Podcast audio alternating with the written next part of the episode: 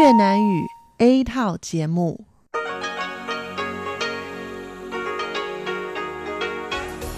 Đây là Đài Phát thanh Quốc tế Đài Loan RTI.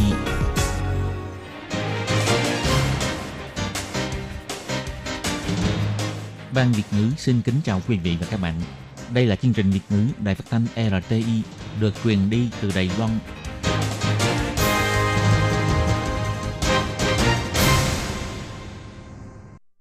Nhi xin chào các bạn, xin mời các bạn đón nghe chương trình của Ban Việt ngữ Đài Phát thanh RTI.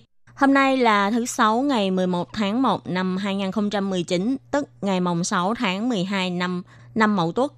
Chương trình của ngày hôm nay bao gồm phần tin tức thời sự Đài Loan, chuyên mục Tiếng Hoa cho mỗi ngày, nhịp sống Đài Loan, nhìn ra thế giới. Mở đầu bằng chương trình thời sự Đài Loan với các nội dung chính như sau. Tổng thống Thái Anh Văn tuyên bố bổ nhiệm ông Tô Trinh Sương nhận chức thủ tướng thay ông Lại Thanh Đức. Ông Tô Trinh Sương tự tỷ dụ mình như cựu thủ tướng nước Anh Truss Chiu muốn mình có thể làm ra thành tích tốt. Đài Loan tham dự đối thoại Raisina. Đài Loan tham dự đối thoại Raisina tập trung vào vấn đề sự uy hiếp của Trung Quốc và bảo vệ sự dân chủ. Về bình thuyết huyết thống của Trung Quốc, Tổ chức Nhân tộc Nguyên chủ Đài Loan nói thấy được sự đáng sợ của việc chung nhau một nhà. Bộ Giáo dục lại nhắc nhở các trường đại học không được tuyển sinh qua môi giới. Cựu Tổng thống Mã Anh Cụ khẳng định có nói một Trung Quốc, mọi bên tự có cách diễn biến khác nhau trước mặt ông Tập Cận Bình. Sau đây xin mời các bạn đón nghe phần nội dung chi tiết. Vào lúc 11 giờ trưa ngày 11 tháng Giêng, Tổng thống Thái Anh Văn đã mở họp báo tại phủ tổng thống tuyên bố sẽ bổ nhiệm ông Tô Trinh Sương làm thủ tướng. Ông Tô Trinh Sương và nguyên thủ tướng Đại Thanh Đức đều có mặt trong buổi họp báo. Ông Tô Trinh Sương năm nay 71 tuổi, sinh tại Bình Đông, tốt nghiệp khoa luật trường Đại học Đài Loan. Ông từng đảm nhiệm chức vụ huyện trưởng huyện Bình Đông, nhiệm kỳ 1989-1993, ủy viên lập pháp từng hai lần nhậm chức thị trưởng Đài Bắc năm 1997 đến năm 2004 và là trưởng thư ký phụ tổng thống từ tháng 5 2004 đến tháng 2 năm 2005. Vào thời kỳ ông Trần Thủy Biện đương nhiệm tổng thống, ông dẫn chức thủ tướng từ năm 2006 đến năm 2007. Lúc bấy giờ bà Thái Anh Văn giữ chức phó thủ tướng. Trong cuộc bầu cử chính trong một cuối năm 2018, ông Tô Trinh Xuân đại diện đảng Dân Tiến ra tranh chức thị trưởng Tân Bắc, nhưng cuối cùng đã bị thua cuộc với đối thủ đảng Quốc dân. Sau thất bại của đảng cầm quyền trong cuộc bầu cử, ông Tô Trinh Sương một lần nữa được nhận lệnh thành lập nội các, được gửi gắm trọng trách tái điều chỉnh bước nhịp cầm quyền, giành lại lòng tin của người dân. Tổng thống Thái Anh Văn phát biểu rằng, trước tiên là cảm ơn ông Đại Thanh Đức đã hoàn thành nhiều thành quả chính trị quan trọng. Bà rất tiếc vì sự từ chức của ông Đại Thanh Đức, nhưng bà cũng tôn trọng quyết định của ông. Bà nhấn mạnh ông Đại Thanh Đức vẫn là thành viên trong đội ngũ Đài Loan, trong tương lai vẫn sẽ tiếp tục cố gắng vì Đài Loan. Tổng thống Thái Anh Văn chỉ ra, sau khi xác nhận ông Đại Thanh Đức kiên quyết ra đi, bà đã chính thức trưng cầu ý kiến của ông Tô Trinh Sương sẽ lên nhận chức thủ tướng. Bà cho rằng ông Tô Trinh Sương hội đủ 3 điểm mạnh, kinh nghiệm, nghị lực và năng lực thực thi. Đây hoàn toàn đáp ứng được nhu cầu của Đài Loan trong giai đoạn này. 此刻的台湾需要一位有经验的行政院长，也需要一位有 Vào thời điểm này, Đài Loan đang cần một thủ tướng có kinh nghiệm như vậy. Cũng cần một thủ tướng giàu nghị lực và có năng lực thực thi để hoàn thành việc cải cách tiếp sau đó, cũng như công trình phát triển quốc gia. Tổng thống chỉ ra, công việc giao phó nói tiếp là hình thành tiếp sức. Cựu thủ tướng Lâm Toàn là người gây dựng cơ sở, ông Đại Thanh Đức là người thi hành, cùng đưa ra nhiều kế hoạch tương lai cho Đài Loan. Tiếp theo sẽ do ông Tô Trinh Sương kế nhiệm, sẽ tiếp tục xúc tiến sự phát triển của Đài Loan ngày một mạnh mẽ, khiến người dân có thể nhìn thấy hiệu quả thực hiện của chính phủ. Tổng thống Thái Anh Văn chỉ ra, năm 2019 sẽ là một năm tràn đầy thử thách cũng như cơ hội. Hy vọng đội ngũ nội các không những phải tiếp tục thực hiện lời hứa xây dựng Đài Loan vững mạnh, mà còn cần phải quan tâm việc phân phối xã hội, chăm sóc người yếu thế, cũng như bỏ nhiều tâm huyết cho những người bị ảnh hưởng bởi thế cục. Sau cuộc bầu cử chính trong một, bà từng thẳng thắn thảo luận với ông Tô Trinh Sương. Bà cho rằng vì ông Tô Trinh Sương đã từng bị thất bại, hơn ai hết, ông phải hiểu rõ thất bại lần này vì đâu, và ông cũng phải biết nên đứng dậy từ đâu. Đài Loan đang phải đối diện với thử thách trong các vấn đề dân sinh, bảo vệ dân chủ và giữ gìn chủ quyền. Đài Loan đang cần một người có kinh nghiệm như ông Tô Trinh Sương. Bà cũng sẽ cùng ông Tô Trinh Sương tiến lên vì Đài Loan. Trong buổi họp báo sáng ngày 11 tháng 1 tại Phủ Tổng thống, bà Thái Anh Văn đã tuyên bố bổ nhiệm ông Tô Trinh Sương làm Thủ tướng. Ông Tô Trinh Sương phát biểu rằng đây là thời khắc quan trọng và cũng là nhiệm vụ khó khăn. Đồng thời, ông Tô Trinh Sương đặc biệt đơn cử cựu Thủ tướng nước Anh, ông Winston Churchill làm ví dụ điển hình. Ông nói,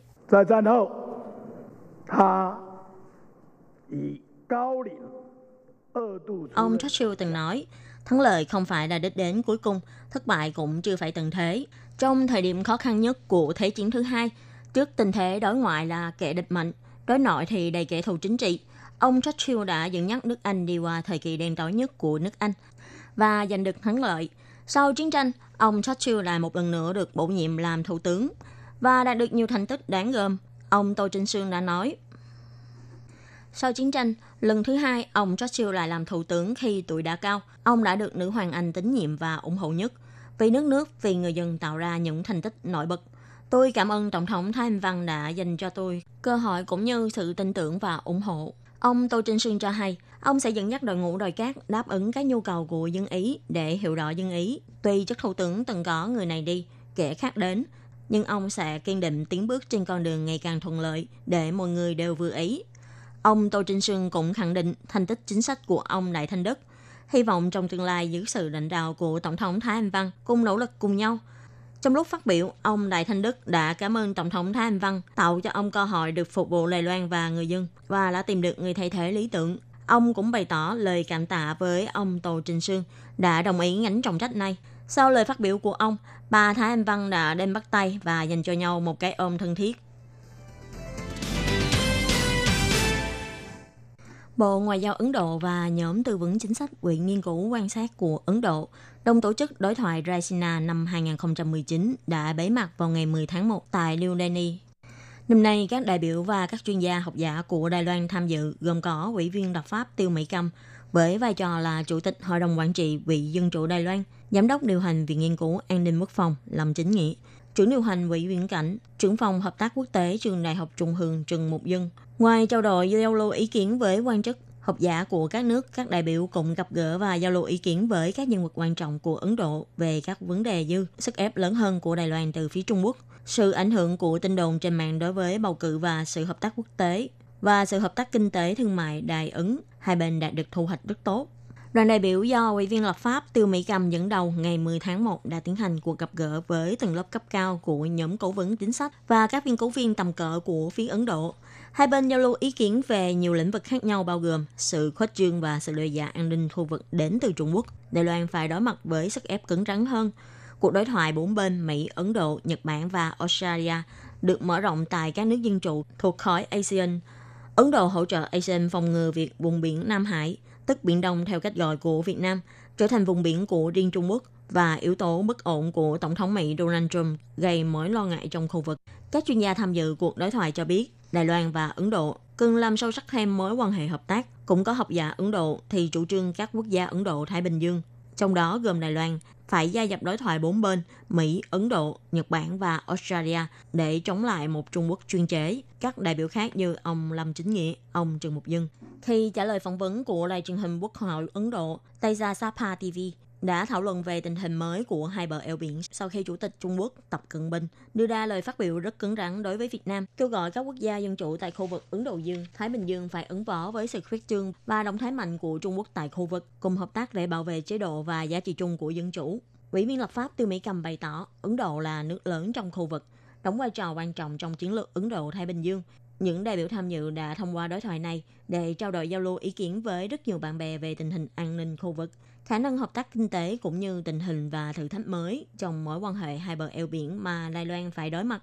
Trong lúc giao lưu cũng chủ động đề cập tới việc thách thức của Đài Loan trong các lĩnh vực an ninh, chính trị và không gian quốc tế của Đài Loan bị Trung Quốc chen ép. Bà Tiêu Mỹ Cầm nói, đối với cả khu vực mà nói, thái độ cứng rắn của Trung Quốc không riêng chỉ Đài Loan phải đối mặt, mà trong quá trình tại Nam Hải, Ấn Độ Dương và một vành đai, một con đường do Trung Quốc đề ra, tương tự cũng thể hiện thái độ rất cứng rắn với các quốc gia lân cận, là vấn đề chung mà mọi người cần phải đối mặt và rất nhận được sự quan tâm chú ý của các bên tham gia đối thoại.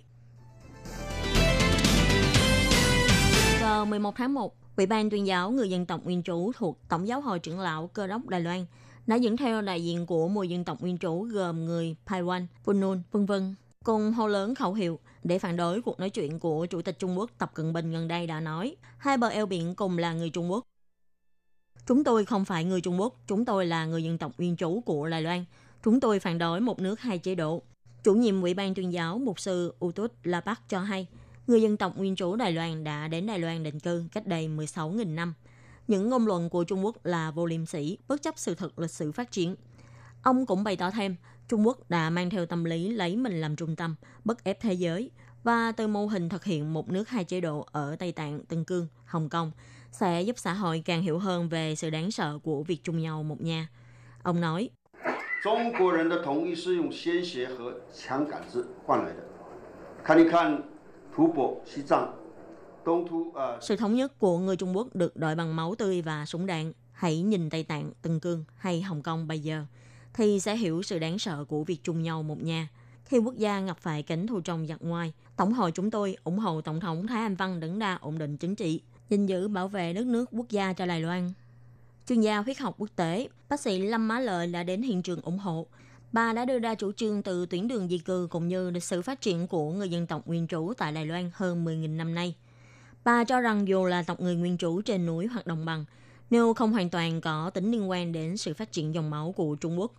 Ủy ban tuyên giáo người dân tộc nguyên trú cho rằng, cách nói của ông Tập Cận Bình đã hoàn toàn xóa bỏ sự thực tồn tại độc lập của dân tộc nguyên trú Đài Loan. Hơn nữa, huyết thống, văn hóa và sự thừa nhận cũng như tín ngưỡng của họ đều khác với Trung Quốc. Vì thế, ngoài phê phán mạnh ông Tập Cận Bình, đồng thời ủng hộ Tổng thống Thái Anh Văn đã giữ vững ổn định chính trị, lãnh đạo quốc gia.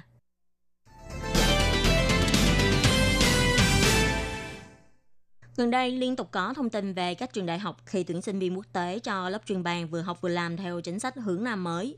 Nghi ngờ đã nhờ môi giới tuyển sinh và sắp xếp công ty để thực tập và để sinh viên làm việc quá thời gian quy định. Bộ trưởng Bộ Giáo dục ông Diêu Lập Đức đã nhắc nhở hiệu trưởng các trường trong hội nghị hiệu trưởng các trường đại học cao đẳng toàn quốc.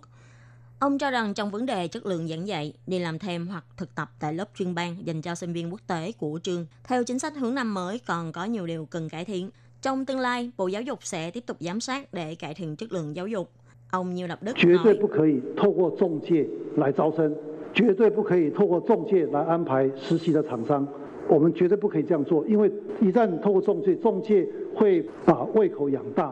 không thể để mượn danh nghĩa du học để đi làm, tuyệt đối không thể thông qua môi giới để tuyển sinh, và tuyệt đối không thể để môi giới sắp xếp công ty thực tập cho sinh viên. Chúng tôi cảm thấy không thể làm như thế. Các trường phải hiểu rằng nếu thông qua môi giới, lòng tham của môi giới càng lúc càng lớn. Cuối cùng lại chuyển hết lên mình sinh viên. Sinh viên sẽ bị bóc lột, nên không được làm như vậy.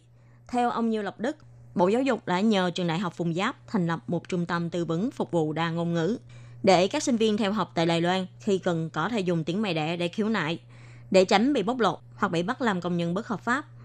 Ông Dư Độc Đức cũng đã nói đến, hiện nay có gần 120.000 sinh viên quốc tế đang học tại Đài Loan, và đây cũng chính là đối tượng cần học tiếng Hoa tốt nhất. Ông kêu gọi các trường không nên giảng dạy hoàn toàn bằng tiếng Anh, có một số môn học vẫn có thể giảng bằng tiếng Hoa. Mặt khác, ông cũng hy vọng có thể giúp đỡ sinh viên Đài Loan trong quá trình học tập có thể tôn trọng sự đa văn hóa cũng như tôn giáo của sinh viên nước ngoài để thực sự đạt được mục tiêu quốc tế hóa. Nhằm vào việc phê bình không dám nói câu một Trung Quốc, mỗi bên tự có cách diễn dịch khác nhau trước mặt Tập Cận Bình. Khi cựu tổng thống mà Anh Cụ có cuộc họp kín trong buổi gặp mặt giữa ông và ông Tập Cận Bình, ông mà Anh Cụ lại trả lời, ông thật sự có nhắc đến việc một Trung Quốc, mỗi bên tự có cách diễn dịch khác nhau. Và câu nói hiến pháp Trung Hoa Dân Quốc, khi ông nói đến những đời này, ông Tập Cận Bình cũng chỉ lặng lẽ lắng nghe, không có vẻ phản đối hay tỏ ra bất an. Ông mà Anh Cụ trị ra, sau cuộc gặp mặt này, chủ nhiệm Ủy ban Trung Hoa lục Nghị đương nhiệm ông Hạ Lập Ngôn trong báo cáo với Ủy ban Nội chính đã trình nộp nội dung chi tiết về buổi họp kín của hai bên cho Viện Lập pháp. Ông mà anh cụ nói, Ủy ban Trung Hoa lục Nghị có hồ sơ lưu lại, Viện Lập pháp cũng có hồ sơ lưu lại. Xin đảng Dân Tiến đừng có vu khống tôi nữa. Tôi chưa bao giờ không nói những lời này trong tình huống thế này. Tôi có nói và nói rất rõ.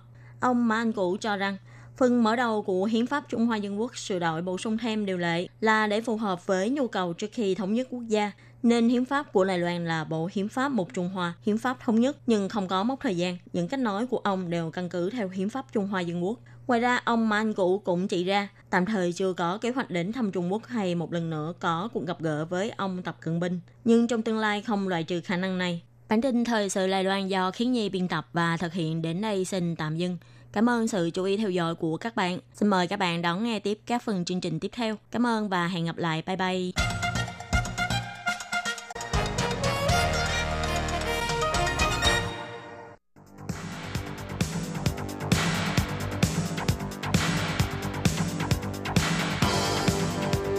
Đây là đài phát thanh quốc tế Đài Loan RTI, truyền thanh từ Đài Loan.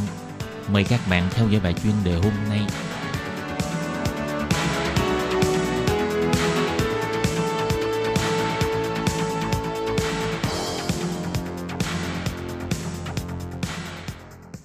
bạn thân mến, Hải Ly xin chào các bạn. Sau đây mời các bạn đến với bài chuyên đề hôm nay qua nội dung bài viết từ năm học 2019-2020, ba biện pháp chiêu sinh đại học nhiều nhất áp dụng tính kết quả 4 môn thi trắc nghiệm trình độ cấp 3. Các bạn thân mến, và bây giờ Hải Ly xin mời các bạn đến với nội dung chi tiết của bài chuyên đề hôm nay.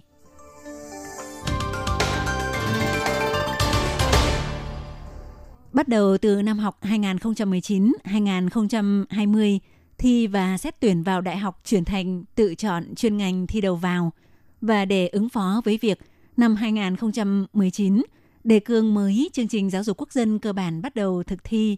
Năm ngoái, Bộ Giáo dục phê chuẩn quy định chiêu sinh mới. Hội Liên hợp Ủy ban chiêu sinh đại học vào ngày 9 tháng 1 đã triệu tập hội nghị tiểu ban công tác giáo vụ trường. Theo đó, đưa ra nghị quyết bắt đầu từ năm 2019, ba biện pháp nhập học đại học bao gồm được tiến cử theo kế hoạch xét tuyển phồn tinh, cá nhân xin xét tuyển hoặc dự thi đầu vào, áp dụng tính kết quả thi trắc nghiệm các môn học cấp 3, nhiều nhất sẽ tính 4 môn cộng gộp lại. Và theo Hội Liên hợp Ủy ban Chiêu sinh Đại học chỉ ra, trong 1.963 chuyên ngành học có tham gia chương trình xét tuyển cá nhân, thì có 6 trường học và chuyên ngành áp dụng các môn thi trắc nghiệm trình độ cấp 3 khác với số môn học của chương trình xét tuyển ưu tiên phồn tinh – và mặc dù là phù hợp với quy định chung nhiều nhất xét tuyển bằng kết quả của 4 môn thi trắc nghiệm trình độ cấp 3, nhưng 4 môn của hai biện pháp xét tuyển lại có môn không trùng nhau nên cộng gộp lại thì hai kênh thi và xét tuyển nêu trên lại áp dụng đến tổng cộng 5 môn. Ví dụ như chuyên ngành y của trường Đại học Y học Trung Quốc áp dụng xét tuyển 4 môn gồm tiếng Anh, toán, xã hội và tự nhiên. Đối với đối tượng xét tuyển thuộc kế hoạch ưu tiên phồn tinh nhưng đối với đối tượng tự nộp đơn xin xét tuyển cá nhân thì trường này lại áp dụng 4 môn gồm quốc ngữ, tiếng Anh, toán và tự nhiên. Như vậy, hai kênh xét tuyển này bao gồm tổng số 5 môn xét tuyển.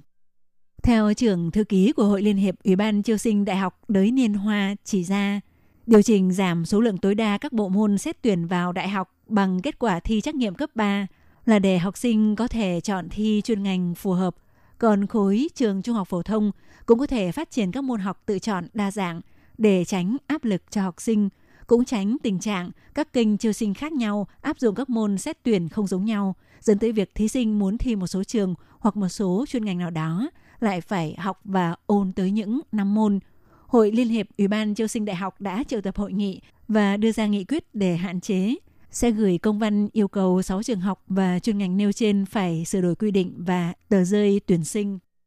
Còn đối với hệ dự thi và phân chuyên ngành theo kết quả điểm thi đại học đầu vào, thì trưởng thư ký Đới Niên Hoa cho biết, một số trường đại học và một số ngành học ngoài xét điểm thi đầu vào đại học thì cũng áp dụng lấy kết quả thi trắc nghiệm trình độ cấp 3 để lấy đó làm tiêu chí kiểm định. Hội Liên hợp Ủy ban Chiêu sinh Đại học cũng yêu cầu Ủy ban phân bổ đối với nhóm thí sinh dự thi đầu vào đại học phải tiến hành điều tra xem ba kênh tuyển sinh khác nhau gồm xét tuyển theo kế hoạch ưu tiên phồn tinh, xin xét tuyển cá nhân và thi đầu vào đại học có thống nhất bốn bộ môn xét tuyển giống nhau hay không để tiến hành điều chỉnh. Theo Hội Liên hợp Ủy ban Chiêu sinh Đại học cũng cho biết, phương pháp sàng lọc giai đoạn 1 đối với hạn ngạch xét tuyển tăng thêm của đối tượng dân tộc thiểu số thì sửa đổi chế độ phân cấp theo kết quả thi trắc nghiệm cấp 3 thành kênh xin xét tuyển cá nhân, lấy tổng số điểm các môn được tính theo tiêu chuẩn kiểm định, sàng lọc của các trường đại học và các chuyên ngành để thống nhất với nội dung được sử dụng cho sàng lọc đối với đối tượng thí sinh cùng số điểm nhưng vượt quá hạn ngạch chiêu sinh. Năm học 2019-2020, kênh chiêu sinh theo diện cá nhân xin xét tuyển sẽ tiếp tục thí điểm biện pháp xét tuyển APCS. Theo đó, lấy quá trình học tập làm tiêu chí để kiểm định và sàng lọc giai đoạn đầu. Các bạn thân mến, Hải Ly xin cảm ơn các bạn vừa theo dõi bài chuyên đề hôm nay do Hải Ly biên tập và thực hiện. Thân ái, chào tạm biệt các bạn. Bye bye.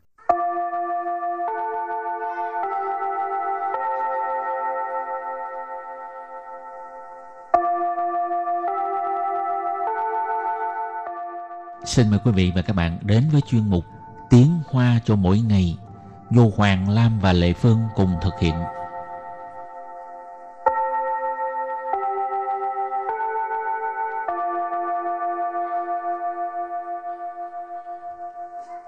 Hoàng Lam và Lệ Phương xin chào tất cả các bạn.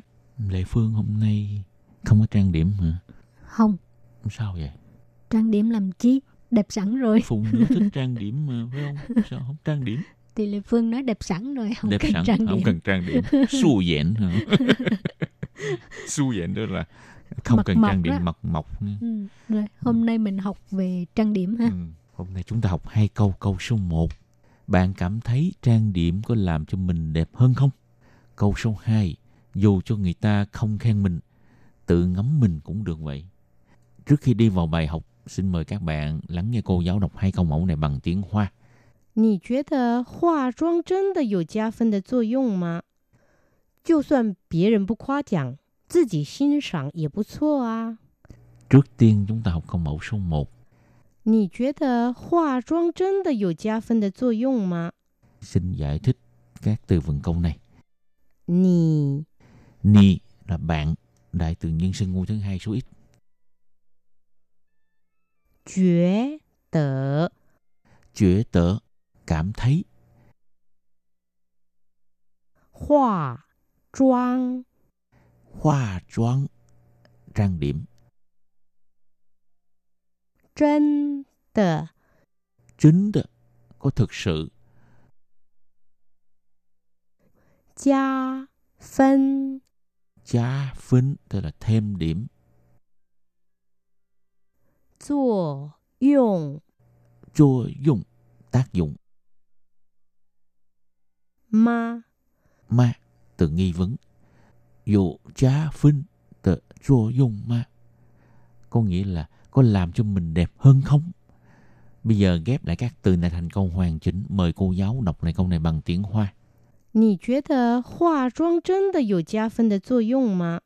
你觉得化妆真的有加 分的作用吗？ Câu này có nghĩa là bạn thấy trang điểm có làm cho mình đẹp hơn không? Và câu thứ hai, cho dù người ta không khen nhưng mà tự ngắm mình cũng được vậy. 就算别人不夸奖，自己欣赏也不错啊。 Tiếp tục giải thích câu 2. Sau đây là từ vựng câu 2. 就算 Dù soạn, dù cho 别人 别人 người ta不夸奖 không khen tự己tự mình欣赏ngắm ha, hay là thưởng thức về bút xô cũng được vậy à ngữ khí từ ha. bây giờ ghép lại các từ này thành câu hoàn chỉnh mời cô giáo đọc lại câu này bằng tiếng hoa 就算别人不夸奖，自己欣赏也不错啊。就算别人不夸奖，自己欣赏也不错啊。 Câu này có nghĩa là cho dù người ta không khen nhưng mà tự ngắm mình cũng được vậy. Và sau đây chúng ta làm quen với các từ vựng mơ rồng.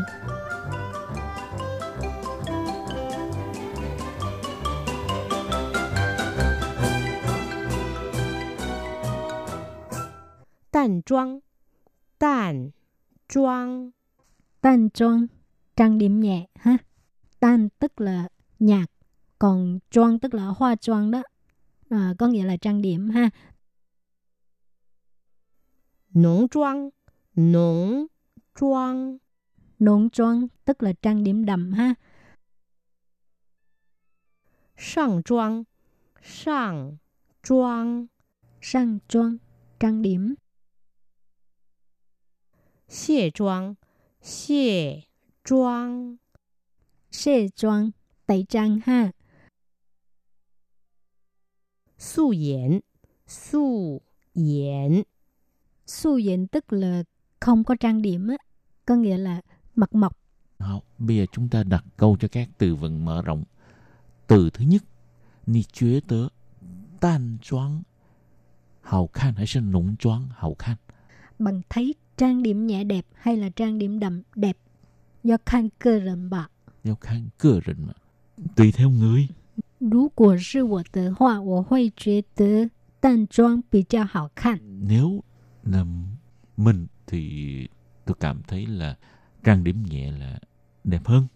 Hảo, từ tiếp theo, sang trang, trang điểm ha. Sang trang, yeah, hoa trang, tôi là cũng là trang điểm không?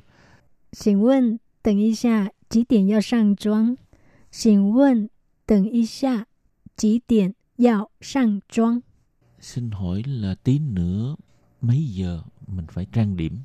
Liáng tiền 2 giờ. Từ tiếp theo ha, 卸妆 tẩy trang ha. 我昨天回家太累了，都还没有卸妆就睡着了。 hôm qua mình mệt quá, chưa tẩy trang thì ngủ thiếp đi rồi. 嗯，今天就长了两颗痘痘。 Hôm nay thì nổi hai cái mụn trên mặt. 好，từ cuối cùng 素颜 mặt mộc ha. 这是你的素颜照啊，很漂亮啊。 Đây là hình mặt mộc của bạn hả? Đẹp lắm chứ. Hậu trước khi chấm dứt bài học hôm nay, xin mời các bạn ôn tập lại hai câu mẫu.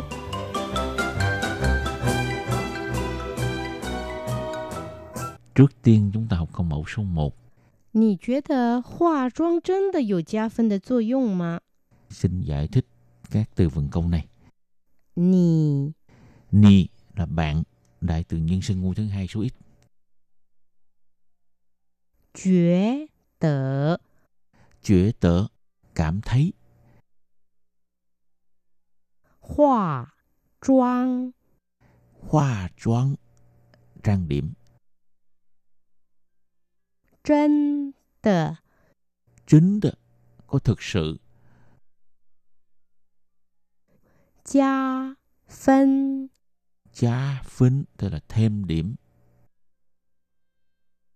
作用 Chô dụng, tác dụng. 吗？ Ma, từ nghi vấn. Dụ chá phính, từ chô dụng ma. Có nghĩa là có làm cho mình đẹp hơn không? Bây giờ ghép lại các từ này thành câu hoàn chỉnh. Mời cô giáo đọc lại câu này bằng tiếng Hoa. 你觉得化妆真的有加分的作用吗？你觉得 化妆真的有加分的作用吗？ Câu này có nghĩa là bạn thấy trang điểm có làm cho mình đẹp hơn không? Và câu thứ hai, cho dù người ta không khen nhưng mà tự ngắm mình cũng được vậy. 就算别人不夸奖，自己欣赏也不错啊。 Tiếp tục giải thích câu 2. Sau đây là từ vựng câu 2. 就算 Dù soạn, dù cho 别人 bể rịnh người ta不夸奖 không khen tự chỉ tự mình欣赏ngắm ha, hay là thưởng thức về bút xô cũng được vậy à ngữ khí từ ha.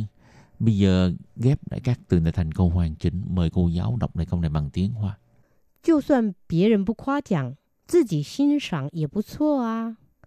就算别人不夸奖，自己欣赏也不错啊。 Câu này có nghĩa là cho dù người ta không khen nhưng mà tự ngắm mình cũng được vậy. Chuyên mục tiếng Hoa cho mỗi ngày của hôm nay đến đây xin tạm chấm dứt. Cảm ơn các bạn đón nghe. Bye bye. Chai chen.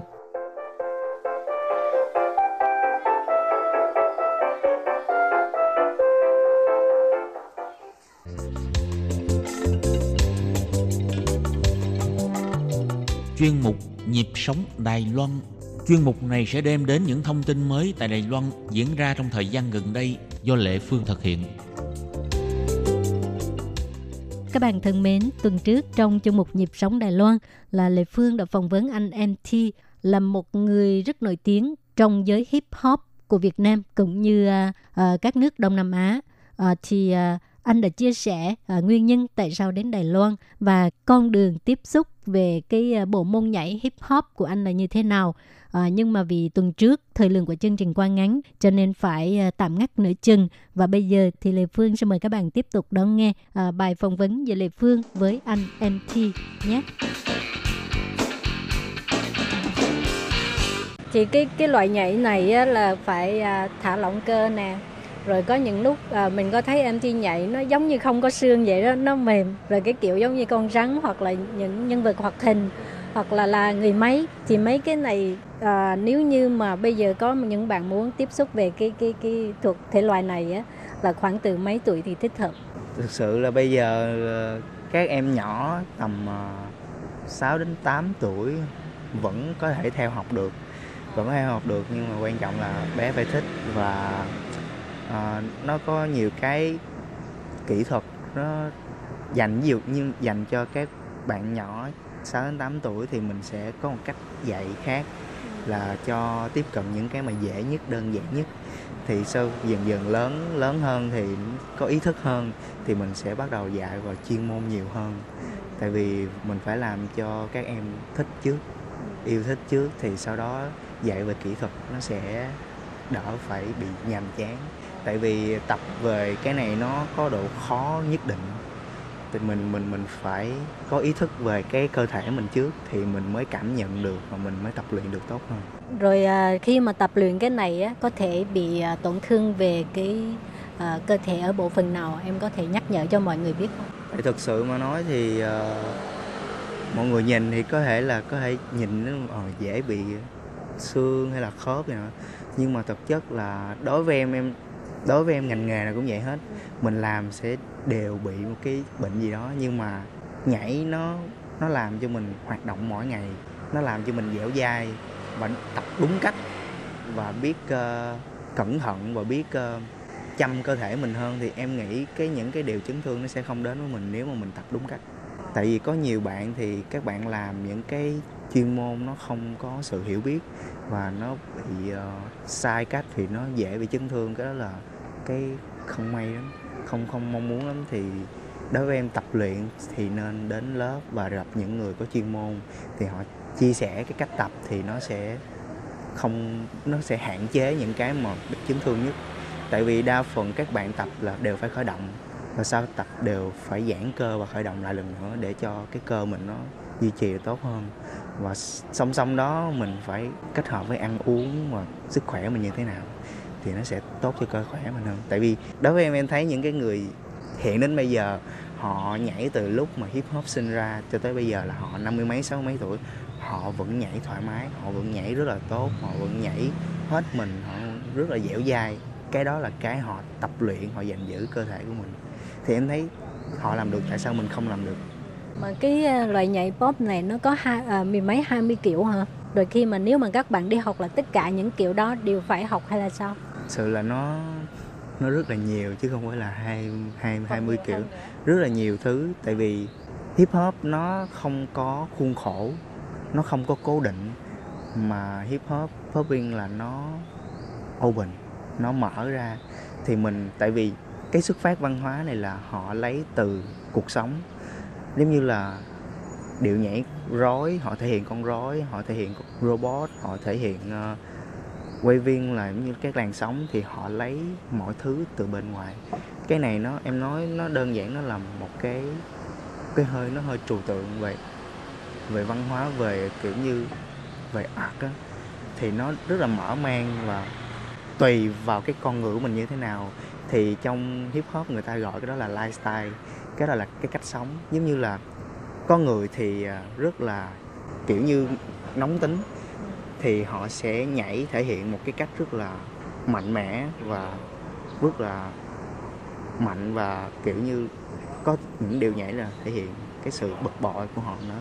Có nhiều người họ thích nhẹ nhàng thì họ nhảy những cái điệu nhảy rất là uyển chuyển và họ bỏ thêm cái cái cách sống của họ vào trong cái điệu nhảy đó nữa là, thì thường chỉ thấy là sẽ có nhiều cái gì cái cách ăn nói họ như thế nào cái cách họ đi lại như thế nào thì cái điệu nhảy nó sẽ hiện, thể hiện lên cái điều đó.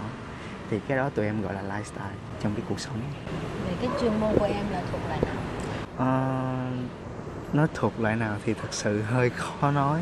Thật sự là em không có bị em em không có muốn mình bị hạn chế về cái gì. Em muốn học hết tất cả mọi thứ để bổ trợ và để xây dựng tiếp cái mà em đang theo đuổi là về popping là chính. Và những cái khác em chỉ muốn học hỏi thêm. Không em không muốn giới hạn em muốn học hỏi thêm học hỏi thêm. Tại vì càng học hỏi thì mình càng có nhiều kiến thức. Thì mình càng có nhiều kiến thức mình sẽ giúp cái cái chính của mình nó được xây dựng tốt hơn và xa hơn. Yeah. mà lệ phương thấy uh, em thi biểu diễn lúc biểu diễn là chủ yếu là chú trọng về tay của mình. Cái tiếng việt kêu bằng gì? Cái kiểu nhảy mà chú trọng bằng tay phong cách dùng tay nó, nó có rất là nhiều thứ thì nó trong chuyên môn nó có gọi là tutting waving hoặc là handside handside là về tay không. Thì có có có bạn thì tập trung về chân là chính. Thì tại vì họ phải biết cái thế mạnh của họ là ở đâu. Về chân, về tay hoặc là về bộ phận nào khác. Mà họ focus nhiều hơn. Còn đối với em thì cái tay là chính nhưng mà em vẫn phải tập những thứ xung quanh để cân bằng lại chứ không phải là ở tay không. Tại vì nhảy khi mà mình nhảy là mình nhảy hết tất cả cái cơ thể trên toàn cơ thể của mình thì nên cân bằng chứ không phải là bằng tay không. Mà tại sao mỗi lần đi thi đấu á à, em thi điều đội cái màu đỏ này có ý nghĩa gì không? Em thực sự là em thích màu đỏ. Em không biết em thấy màu đỏ nó may mắn hay là và em thích màu đỏ thì cái những cái mà em đội nó như là à, cái mũ này đội nè thì mọi người biết đây là em thi giống như một cái thương hiệu của mình vậy đó. Dạ thì uh, em em đi nhảy đến bây giờ thì em có rất là nhiều biệt danh ở trong trong trong giới. Thì có nhiều bạn trẻ gọi em là Angry Bird. Chỉ biết Angry Bird trong game mà không? Angry Bird thì lúc mà em nhảy và trong cái lúc mà em sinh hoạt mỗi ngày á, thì mọi người nói với em là rất là khác nhau. Tại vì bề ngoài của em rất là em em hơi uh, hiền. Nhưng mà lúc mà em thi đấu thì em thể hiện cái bản thân mình ra thì em không có sợ. Thì mọi người nói em rất là dữ và rất là kiểu như là hết mình. Thì mọi người gọi là Angry Bird. Và tại vì em đội cái nón đỏ nữa với lại ở Nhật em đến Nhật em nhảy thì mọi người gọi em là Doraemon.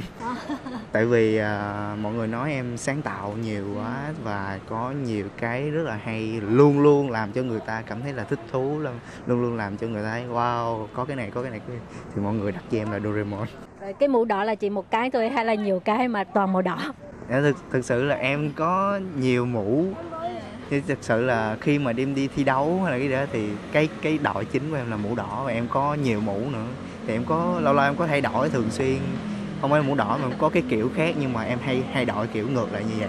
Còn cái trang phục là có cố ý uh, bắt chước bên nước ngoài cái kiểu mỗi lần toàn mặc đồ rộng thùng thình còn giày thì phải chọn giày như thế nào hay không? Thì thực sự là thoải mái thôi. Bây giờ nó tùy tùy vào uh, sở thích của mỗi người thì à, đối với em em rất là thích những cái như người ta gọi là vintage là những cái classic những cái uh, cũ những cái mà từ từ trước á, thì em thích những cái uh, ăn mặc như vậy nhưng mà nó đúng với phù hợp với bây giờ. Thì em mix lại theo cái cách mà em cảm thấy là thoải mái nhất em cảm thấy là em uh, cool nhất và em thấy cảm thấy là khác biệt nhất. Chứ em thực sự là em không thích giống mọi người em muốn là tạo cái riêng ra cho mình để người ta thấy ờ à, đây là em thì à, đây là à, cái điệu nhảy nó của nó và nó bận đồ à, đây là em thi khi mà bận đồ khi nhảy thì mọi người dễ nhận dạng nhận dạng biết nhất cái là cái style và cái là cái lifestyle của em yeah. Rồi bây giờ công việc chủ yếu của em là đi dạy với là à, được à, các nước khác mời tới làm ban giám khảo thì em còn có thi đấu nữa không? Đó, thực sự bây giờ cái tuổi của em bây giờ cái tuổi thi đấu là bây giờ em là bậc thầy rồi à, thực sự là em không phải bậc thầy hay gì. Thực sự là những cái dạy này nọ là mình đến mình chia sẻ cái cái kiến thức của mình chia sẻ cái văn hóa Việt Nam của mình khi mà mình tập này như thế nào và mình chia sẻ các bạn trẻ hơn và mình đến mình uh, trao đổi về kiến thức thì nó đối với em mình phải luôn học hỏi. Em không nghĩ mình là thầy hay là gì đó mình chỉ đến là mình chia sẻ những cái kiến thức mình mình giúp đỡ những cái bạn mà đang mới bắt đầu, những cái bạn đang gặp khó khăn về nhảy này mình chia sẻ ra để cho họ có họ có cái động lực hơn và để thúc đẩy hơn. Và cái thứ nhất, cái thứ hai là em cảm thấy rất là vui khi mà em đến rất là nhiều quốc gia, em đến rất là nhiều lớp và em tiếp cận được rất là nhiều bạn trẻ. Thì cái điều này em được nghe lại từ những cái người mà ban tổ chức. Thì họ nói với em là gia đình và bạn gái thì khuyên họ bỏ thuốc bỏ rượu bia nhưng mà họ không nghe. Nhưng mà khi mà em đến chia sẻ em nói cái cách mà mình nhảy cái cách mà mình sống cái cách mà mình đam mê với cái này thì có rất là nhiều bạn trẻ bắt đầu bỏ thuốc bỏ rượu bia để uh, thể hiện đúng cái nhảy của mình hơn. Thì em cảm thấy rất là vui. Cái này là cái mà em đang muốn làm. Tại vì đối với em em muốn chứng minh thấy cho mọi người là nhảy không là xấu. Nhảy có thể bỏ được mọi thứ để làm cho mình tốt hơn mỗi ngày. Và nhảy không phải đơn thuần là có nhiều bậc phụ huynh nói là ngày xưa ba mẹ em cũng nói là mày nhảy được đến khi nào? Và em nghe rất nhiều bạn nói nhảy đến, được đến khi nào và nhảy được cái gì? Thì đây là cái mà em đang chứng minh nhất cho những cái người mà họ nói về những điều đó. Thì em vẫn thành công, em vẫn đi được khắp nơi và em giữ sức khỏe được và em bỏ được tránh xa được các, tệ nạn thì cái mà em muốn xây dựng cho các bạn trẻ hơn xa lánh những cái đó và để làm cho cái cuộc sống mình nó tốt hơn có mục đích hơn những lời nói từ cái người thành công có sức ảnh hưởng nó mới ảnh hưởng tới những giới trẻ hơn yeah. Dạ. cho nên à, em thì đã có một cái vị trí nhất định trong lòng của các bạn trẻ đó người ta mới chịu nghe đúng không tại vì đối với em cái này là cái tự nhiên nhất rồi thì giống như là đối với bản thân bình thường thì có một người lạ đến khuyên mình này kia thì cái tâm lý của mọi người là tại sao tôi phải nghe? Tại sao tôi phải nghe anh? Tại sao tôi phải theo anh? Thì đó là lý do mà em phải cố gắng mỗi ngày em phải thành công hơn em phải vươn xa hơn và làm gương nói thẳng là làm gương. Thì họ thấy những cái đó họ mới ờ à, anh ta làm được cái điều này thì người ta mới theo còn anh ta không làm được tại sao mình phải nghe? Đó là lý do mà tại sao em vẫn phải cố gắng tập luyện và luôn giữ gìn cho bản thân mình luôn rèn luyện luôn tránh xa những cái tệ nạn để cho các bạn trẻ thấy ờ à, mình phải như vậy mình phải theo như anh ta theo phải là bỏ hết mọi thứ rồi cố gắng tập luyện. Thì cái đó là cái mà em mong muốn nhất nhưng mà có một cái vấn đề rất là thực tế. À, như bây giờ ở Việt Nam mình không biết cái thị trường về âm nhạc về cái ờ, loại à, vũ công này như thế nào. À, nếu như mà phải đối mặt về cái cái cái kinh tế của mình á thì em thấy cái nếu mai mốt làm theo nghề của em á có thể được à, cái thu nhập như thế nào. Tại vì em là người thành công rồi cái đó không tính. Còn như nếu như những người bình thường mà người ta theo nghề này thì có được hay không? Cái này là cái câu hỏi em nghe rất là nhiều và em đây là mọi người thấy em lúc mà em thành công, chứ mọi người không thấy em cái lúc mà em chưa thành công. Thì đối với em lúc chưa thành công, em vẫn tốt như bây giờ. Mọi người xung quanh được đối với em vậy, ngành nghề nào cũng vậy. Thứ nhất là mình phải luôn học hỏi, luôn rèn luyện, luôn chăm chút và luôn cố gắng. Đối với em vậy, tại vì cái ngành nghề khác nếu mà lười, không chịu học hỏi, không chịu làm việc, thì đối với em cũng như vậy thôi. Họ cũng sẽ không có một cái nhất định. Tại vì ở Việt Nam có rất nhiều dancer. Đối với cái ngành nghề này cũng vậy nó không hẳn là ờ à, phải nổi tiếng phải này nọ mới sống được. Đối với em chỉ cần cần cù là mọi thứ nó sẽ đến với mình cơ hội nó sẽ đến với mình. Nó sẽ có một cái số tiền nhất định là cho mình tốt hơn. Tại vì ở Việt Nam có nhiều dancer họ thực sự không nói tiếng nhưng mà cái cuộc sống họ rất là tốt. Tại vì họ chăm làm họ chăm rèn luyện họ chăm học hỏi luôn cố gắng để cho cái cuộc sống họ tốt hơn, thì những cái điều tốt nó sẽ luôn đến. Thì đối với em vậy tại vì nếu mà chị làm một cái ngành nghề khác, cái này cái ngành nghề ở rất là nhiều tiền nhưng mà chị không có chịu làm việc, chị không có chịu học hỏi, thì nó cũng sẽ như vậy thôi. Thì đối với em, nó luôn có một cái sự nhìn nó không giống nhau, thực sự nó luôn có một cái tinh thần giống nhau là mình phải luôn cố gắng luôn. Nó sẽ có những thành công đến cho mình.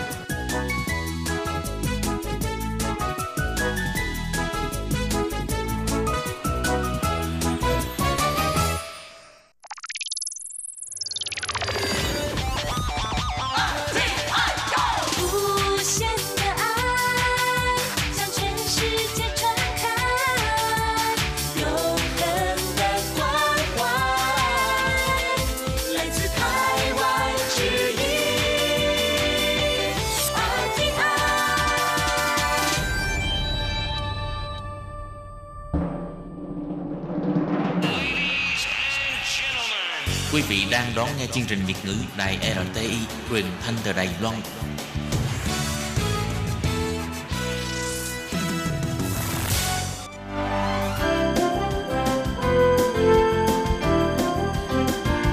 Xin mời quý vị và các bạn đến với chuyên mục Nhìn ra thế giới. Chuyên mục này gồm những nội dung liên quan đến quốc tế,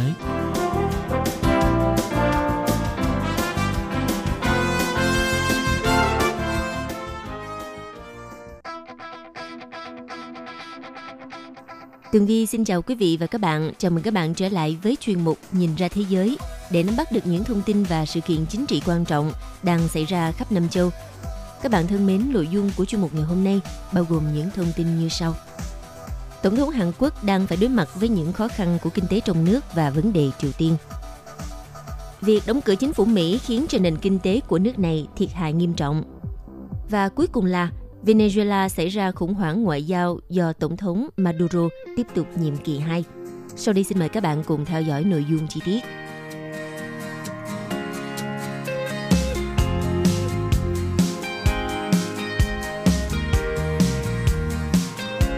Vào hôm ngày 10 tháng 1, hãng Yonhap đưa tin có khoảng 180 nhà báo trong và ngoài nước đã tham dự buổi họp báo đầu năm 2019 của Tổng thống Hàn Quốc Moon Jae-in tại Nhà Xanh ở thủ đô Seoul. Kinh tế và phi hạt nhân hóa bán đảo Triều Tiên là những vấn đề đã được Tổng thống Hàn Quốc tập trung nhấn mạnh trong cuộc họp báo được truyền hình trực tiếp này. Mở đầu cuộc họp báo, Tổng thống Moon Jae-in đã đề cập đến những điểm nhấn về kinh tế trong năm 2018. Và lần đầu tiên trong lịch sử, kim ngạch xuất khẩu của Hàn Quốc đã đạt 600 tỷ USD. Và quốc gia châu Á này đã trở thành nhà xuất khẩu lớn thứ 6 thế giới, với thu nhập bình quân đầu người vượt trên mức 30.000 USD. Tuy nhiên, Tổng thống Moon Jae-in cũng chỉ ra rằng cuộc sống của nhiều người dân Hàn Quốc vẫn còn khó khăn. Tổng thống Hàn Quốc cũng thẳng thắn thừa nhận thành quả kinh tế nhờ sự chung tay của mọi người, nhưng lại đang tập trung vào tay của một nhóm người thuộc tầng lớp trên và các tập đoàn không được phân chia một cách công bằng. Trong một thời gian dài, tỷ lệ thu nhập doanh nghiệp trong tổng GDP tăng đều đặn trong khi thu nhập của gia đình thì tiếp tục sụt giảm – Bên cạnh đó, Tổng thống Moon Jae-in đánh giá việc mất cân bằng kinh tế và khoảng cách giàu nghèo không chỉ là chuyện riêng của Hàn Quốc mà là của cả thế giới. Tất cả các quốc gia cuối cùng đã nhận ra một thực tế rằng mô hình tăng trưởng lâu nay không giải quyết được thách thức trên và chỉ có thúc đẩy tăng trưởng bao trùm mới là giải pháp hiệu quả. Theo Tổng thống Moon Jae-in thì Hàn Quốc đã nỗ lực thực hiện điều này trong năm 2018 khi cố gắng nâng cao thu nhập gia đình và giảm chi phí sinh hoạt thiết yếu như y tế, giáo dục, viễn thông. Tổng thống Hàn Quốc cũng cam kết năm 2018 sẽ tiếp tục bảo vệ chiến lược tăng trưởng dựa trên thu nhập được củng cố, tăng mức lương tối thiểu, cải thiện chất lượng và số lượng việc làm nhằm để đáp ứng được kỳ vọng của người dân. Còn về vấn đề phi hạt nhân hóa thì ông Moon Jae-in nhấn mạnh, Triều Tiên cần thực hiện các biện pháp thực tế mạnh dạn hơn để thúc đẩy phi hạt nhân hóa nếu muốn được nới lỏng các lệnh trừng phạt quốc tế – bởi lệnh trừng phạt phụ thuộc vào tốc độ phi hạt nhân hóa của Triều Tiên. Tổng thống Hàn Quốc cũng nhấn mạnh cần xem xét các biện pháp tương ứng để thúc đẩy hơn nữa quá trình phi hạt nhân hóa của Triều Tiên, như là việc Mỹ chấp thuận cơ chế hòa bình và chính thức tuyên bố kết thúc cuộc chiến tranh Triều Tiên. Ông Moon Jae-in thừa nhận thỏa thuận giữa Mỹ và Triều Tiên đạt được tại cuộc gặp thượng đỉnh ở Singapore vào tháng 6 năm 2018 vẫn còn rất mơ hồ – Do đó mong muốn cuộc gặp lần hai sẽ đem lại một thỏa thuận rõ ràng hơn về hành động của mỗi bên.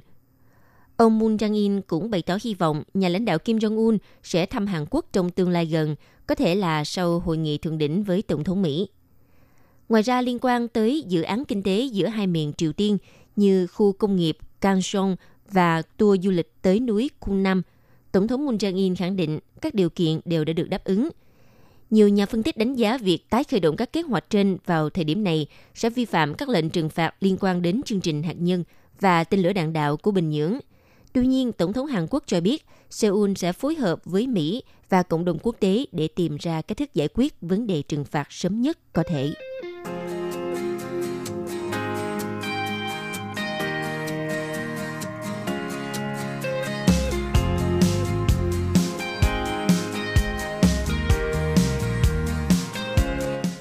Thưa quý vị và các bạn, liên quan tới kế hoạch xây dựng bức tường ở biên giới với Mexico thì nước Mỹ đang hướng tới lần đóng cửa chính phủ một phần lâu nhất lịch sử. khi không bên nào tỏ ra dấu hiệu nhượng bộ trong cuộc đối đầu gay gắt về vấn đề ngân sách cho kế hoạch xây bức tường này. Vậy là cuộc chiến này chắc chắn còn kéo dài sau khi cuộc họp giữa Tổng thống Donald Trump và các nhà lãnh đạo của đảng Dân Chủ tại Quốc hội khép lại trong bế tắc vào hôm ngày 9 tháng 1 vừa qua và cũng là ngày đóng cửa thứ 19. Donald Trump đã đột ngột rời khỏi cuộc họp khi mà yêu cầu về khoản tiền 5,7 tỷ USD cho hàng rào thép, thay vì là bức tường bê tông như ban đầu lại tiếp tục bị khước từ. Trong lúc ông Donald Trump gọi cuộc họp là phí thời gian thì phía phe Dân Chủ cũng đã chỉ trích kế hoạch của ông là phí tiền bởi có thể tăng cường an ninh biên giới bằng những phương thức thông minh hơn là đổ tiền cho công trình phù phiếm và không cần thiết. Lập luận của đảng Dân Chủ không phải không có cơ sở, bởi theo một số ước tính thì à, một bức tường dài 1.600 km như ý muốn ban đầu của ông Donald Trump có thể sẽ mất hơn 10 năm để mà hoàn thành, với à, điều kiện là huy động khoảng 10.000 công nhân. Theo tờ báo The Washington Post chỉ ra rằng, ngay cả khi hạ đô xuống hàng rào thép thì 10.000 công nhân nói trên cũng chỉ dựng được công trình dài 370 km trong vòng hơn 2 năm. Và nếu không có đột phá đáng kể thì à, thời gian đóng cửa lần này bắt đầu từ à, ngày 22 tháng 12 của năm 2018 có thể sẽ phá kỷ lục 21 ngày từ thời Tổng thống Bill Clinton vào 16 tháng 12 năm 1995 đến ngày 6 tháng 1 năm 1996. Ngoài ra cũng có không ít rủi ro về chính trị, an ninh và tổn thất kinh tế đến từ canh bạc liều lĩnh này. Và ngày 11 tháng 1 là ngày đầu tiên mà một số nhân viên liên bang bị ảnh hưởng bởi tình trạng đóng cửa vì họ không được nhận lương. Điều này đe dọa dẫn đến một sự bất mãn. Như vậy, tính tổng cộng có khoảng 800.000 nhân viên liên bang bị vạ lây, trong đó có nhân viên cơ quan an ninh vận tải làm nhiệm vụ kiểm tra hành khách tại sân bay và nhân viên kiểm tra an toàn thực phẩm của cơ quan thực phẩm và dược phẩm FDA. Hiện đã xuất hiện cảnh báo an ninh hàng không bị đe dọa nếu lần đóng cửa lần này kéo dài qua ngày 11 tháng 1. Sau khi một số nhân viên của cơ quan an ninh vận tải TSA nghỉ việc và một số khác cân nhắc ra đi, thì để trấn an dư luận, Phát ngôn viên của cơ quan an ninh vận tải ngài Michel Bilello khẳng định họ đang lên kế hoạch đảm bảo nhân sự và người đi lại không bị trì hoãn bất thường tại sân bay. Trước tình hình này, nhà kinh tế học Beth Ann Bovino của cơ quan xếp hạng tín nhiệm Standard Poor's của nước Mỹ ước tính mỗi tuần chính phủ đóng cửa sẽ khiến cho nền kinh tế Mỹ thiệt hại tổng cộng là 1,2 tỷ USD.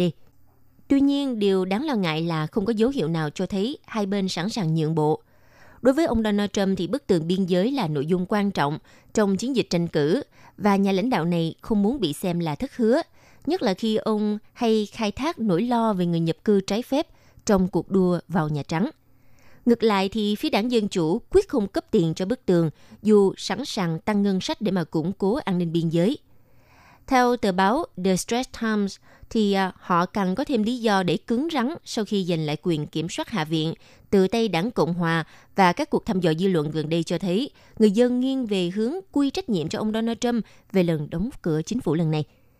Cho nên để phá vỡ bế tắc mà không bị mất mặt, ông Donald Trump có thể sẽ ban bố tình trạng khẩn cấp quốc gia và xúc tiến xây bức tường biên giới mà không cần quốc hội phê chuẩn. Nhưng à, giới phân tích nhận định, bước đi như thế này chắc chắn sẽ gây thêm tranh cãi và thách thức pháp lý. Khi đó thì tòa án có thể sẽ phán quyết xem à, liệu dòng người di cư trái phép có là mối đe dọa đủ lớn để ban bố tình trạng khẩn cấp quốc gia hay không. Ngoài ra, nếu như sử dụng quyền khẩn cấp để ra lệnh quân đội xây bức tường, thì ông Donald Trump có thể sẽ đối mặt với cáo buộc lạm dụng quyền tại tòa án.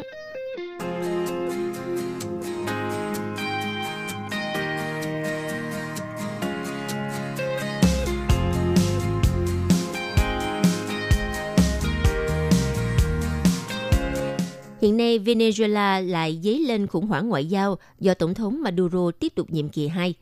Ông Nicolas Maduro quyết tâm thực hiện lễ tuyên thệ làm Tổng thống Venezuela nhiệm kỳ 2 vào ngày 10 tháng 1. Điều này đã vấp phải sự phản ứng mạnh mẽ từ một số nước trong khu vực. Theo các hãng truyền thông cho biết, ngọn lửa căng thẳng ngoại giao đã bùng phát từ một tuyên bố được nhóm 13 quốc gia Lima, gồm 12 nước ở Mỹ Latin và Caribbean, cộng với Canada – thông qua cách đây một tuần, trong đó khẳng định cuộc bầu cử của Maduro là phi dân chủ và bất hợp pháp, đồng thời kêu gọi ông Maduro không được nhậm chức tổng thống nhiệm kỳ 2. Nhưng ông Maduro đã từ chối lời kêu gọi đó và lên truyền hình phát đi tối hậu thư cho cái mà ông gọi là Catelima. rút lại tuyên bố đó trong vòng 48 giờ, nếu không thì chính phủ của ông sẽ thực hiện các biện pháp cứng rắn, khẩn trương và mạnh mẽ. Ông cũng tuyên bố rằng Venezuela đang đối mặt với một cuộc đảo chính được hậu thuẫn bởi kẻ thù nước ngoài. Bên cạnh đó, nhà lãnh đạo Venezuela cũng cảnh cáo nếu khối Lima không thay đổi lập trường trong tuyên bố chung ra ngày 4 tháng 1 vừa rồi, trong đó có điều chính công nhận một số vùng lãnh hải của Venezuela thuộc chủ quyền Guyana, Caracas thì sẽ có những biện pháp ngoại giao khẩn cấp để mà bảo vệ biên giới quốc gia. Chỉ chưa đầy 24 giờ sau khi ông Maduro đưa ra tối hậu thư, Bộ trưởng Ngoại giao Canada bà Chrystia Freeland đã dùng một số ngôn ngữ khắc nghiệt nhất mà chính phủ của bà từng sử dụng để chống lại một số quốc gia khác như sau. Cùng với các quốc gia có cùng chí hướng khác trong khối Lima, Canada bác bỏ tính hợp pháp với nhiệm kỳ tổng thống mới của Nicolas Maduro. Chúng tôi kêu gọi ông ta ngay lập tức nhượng quyền cho quốc hội được bầu cử dân chủ cho đến khi cuộc bầu cử mới được tổ chức. Trong đó phải bao gồm sự tham gia của tất cả các đảng phái chính trị và theo dõi việc thả tất cả các tù nhân chính trị ở Venezuela. Vào hồi tháng 5 năm ngoái, Venezuela đã tiến hành cuộc bầu cử tổng thống. Tuy nhiên, các phe đối lập với đảng của ông Maduro đã tuyên bố tẩy chay cuộc bầu cử vì họ cho rằng nó gian lận với kết quả 2 phần 3 phiếu ủng hộ ông Maduro. Không những vậy, Canada còn thể hiện rõ thái độ ủng hộ nhân vật đối lập trẻ hiện đang đứng đầu Quốc hội Venezuela. Bà Freeland nêu trong tuyên bố, Canada chúc mừng ông Juan Guaido, người vào ngày 5 tháng 1 năm 2019 đảm nhận chức Chủ tịch Quốc hội, là tổ chức bầu cử dân chủ nhất còn lại trong nước. Quốc hội phải tiếp tục đóng một vai trò quan trọng trong việc duy trì cho nền dân chủ của Venezuela tồn tại. Người Canada sát cánh với người dân Venezuela và mong muốn khôi phục nền dân chủ và nhân quyền ở Venezuela. Ông Juan Guaido là một kỹ sư năm nay 35 tuổi, là một nghị sĩ thuộc đảng ý chí đối lập. Ông đã được bầu vào vị trí đứng đầu quốc hội bởi nhóm các đảng đối lập. Ông Guaido hiện được hầu hết các quốc gia ở Tây Bán Cầu coi là quan chức hợp pháp cao nhất của Venezuela. Ông Guaido cũng coi khủng hoảng ngoại giao là một đòn giáng vào chính quyền Maduro. Trong bài phát biểu tại thủ đô Caracas, ông Guaido nói rằng ông Maduro đã đánh cắp các biểu tượng quyền lực và tự trao cho mình một vương miện giấy. Ông còn nói rằng lễ nhậm chức của ông Maduro cho thấy ông được ủng hộ bởi chỉ có 4 hoặc 5 quốc gia. Cả thế giới đã cùng quay mặt với ông Maduro. Ngoài ra, ông Guaido còn nhấn mạnh, hôm nay Venezuela không có nhà lãnh đạo hợp pháp. Hiện giờ các lực lượng vũ trang của Venezuela không có tổng tư lệnh. Chủ tịch Quốc hội Venezuela cũng kêu gọi các lực lượng vũ trang của đất nước mình, những người mặc quân phục với niềm tự hào và không cho phép mình bị tha hóa trước lời thề bảo vệ trật tự hiến pháp ở Venezuela. Trước lời tuyên thệ của ông Maduro, vào ngày 10 tháng 1, chính phủ Paraguay đã tuyên bố cắt đứt quan hệ ngoại giao với Venezuela nhằm phản đối việc Tổng thống Nicolas Maduro nhậm chức nhiệm kỳ 2019-2025. Trong một tuyên bố chính thức, Tổng thống Paraguay ngài Mario Abdo Benitez cho biết đã ra lệnh đóng cửa đại sứ quán nước này tại thủ đô Caracas của Venezuela và rút toàn bộ cán bộ ngoại giao về nước, đồng thời kêu gọi các nước khác hãy bày tỏ quan điểm của mình bằng các hành động cụ thể. Tổng thống Paraguay cũng đề cập tới tuyên bố được khối Lima thông qua, trong đó yêu cầu Tổng thống Maduro không nhậm chức, đồng thời phải chuyển giao quyền lực tạm thời cho Quốc hội tới khi tổ chức một cuộc bầu cử mới. Quý vị và các bạn thân mến, vừa rồi là chuyên mục Nhìn ra thế giới do Tường Vi biên tập và thực hiện. Xin cảm ơn sự chú ý lắng nghe của các bạn.